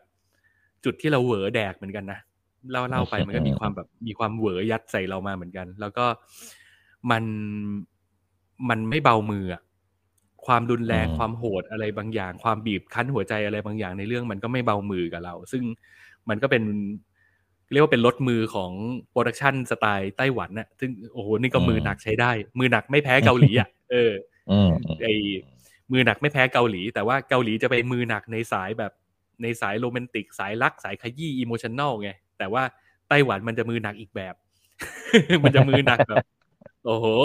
เออ ถ้าถ้าให้มันหยิกก็เลือดซิปอะเออมันมันมือหนักแบบนั้นอะอืมโอ้แสดงว่ามีคำเตือนเหมือนกันนะเนี่ยว่าสำหรับผู้ที่ มีความอ่อนไหวทางอารมณ์เนี่ย ควรใช้วิจารณญาณในการอืมชมถูกไหมก็ก็ดีเหมือนกัน ก็ดีอืมเหมือนกัน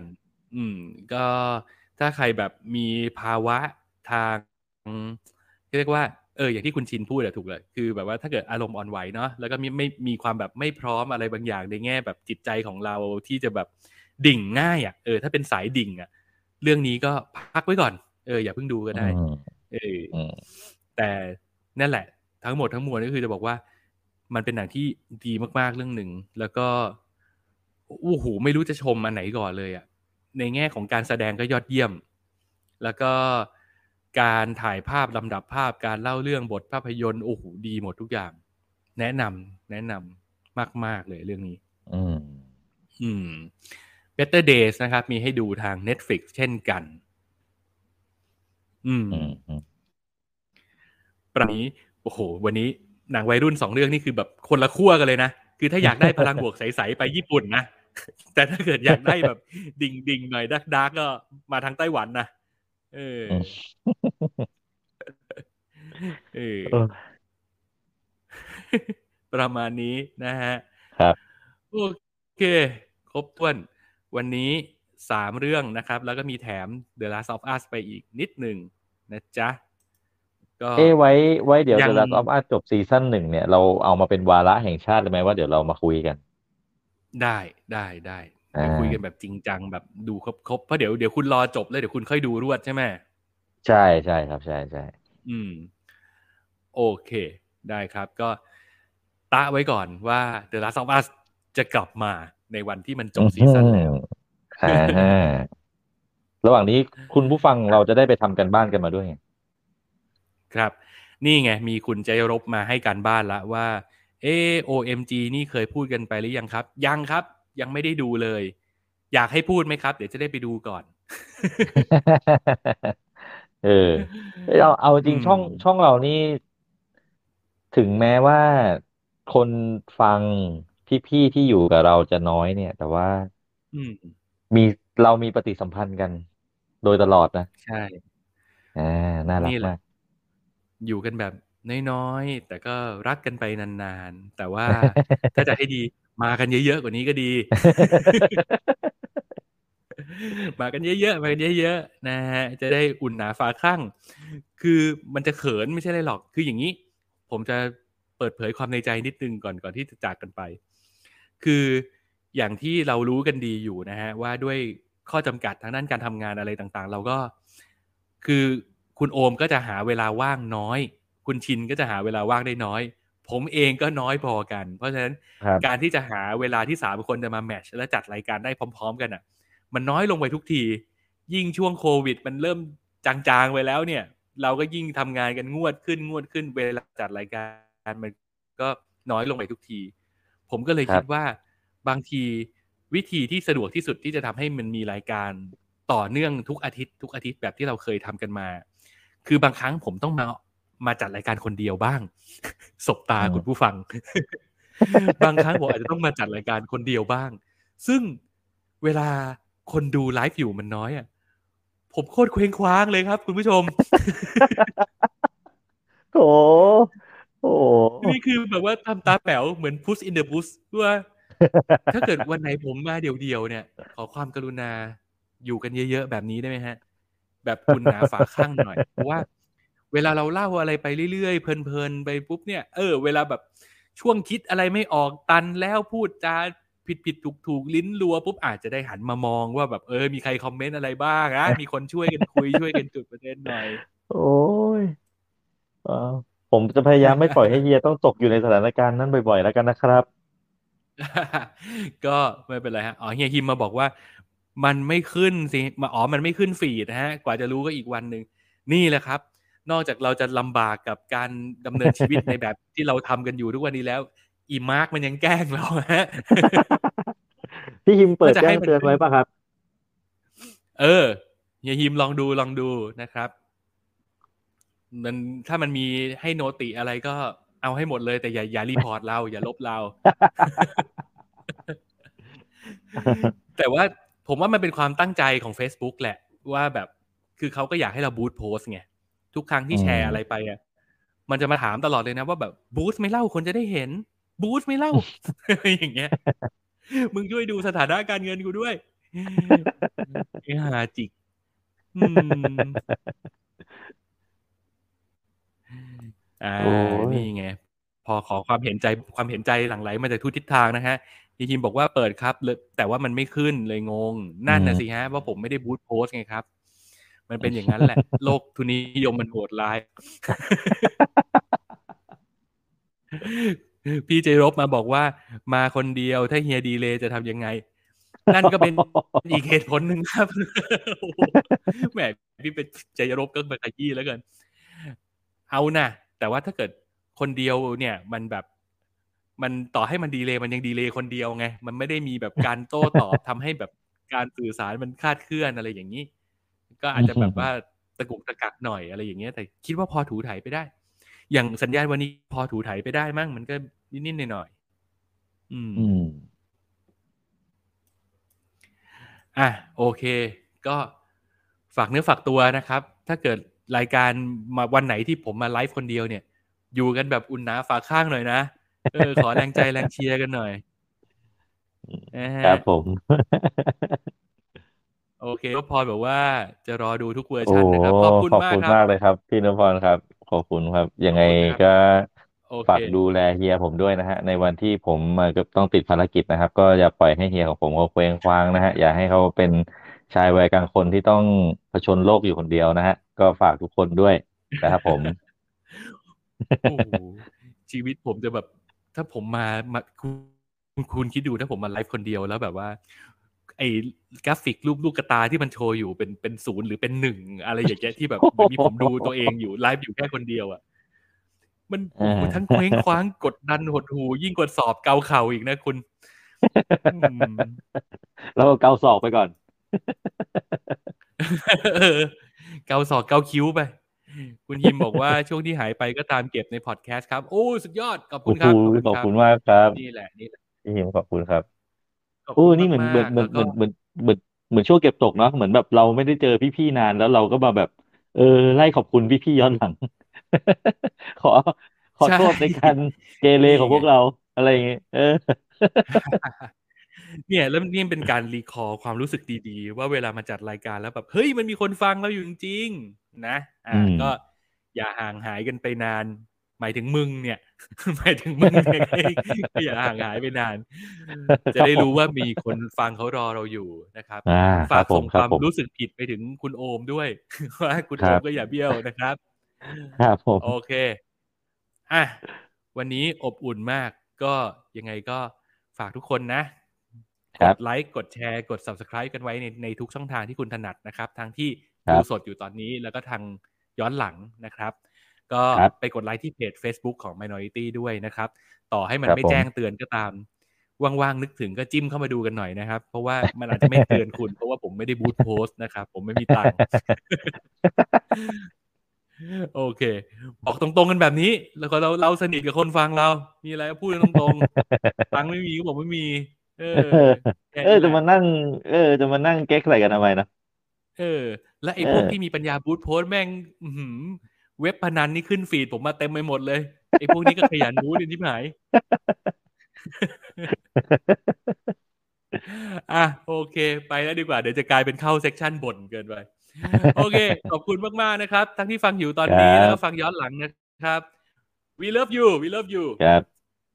ขอจากกันไปแต่เพียงเท่าขอบนี้คุณครับ สวัสดีครับ สวัสดีครับ peace out เย้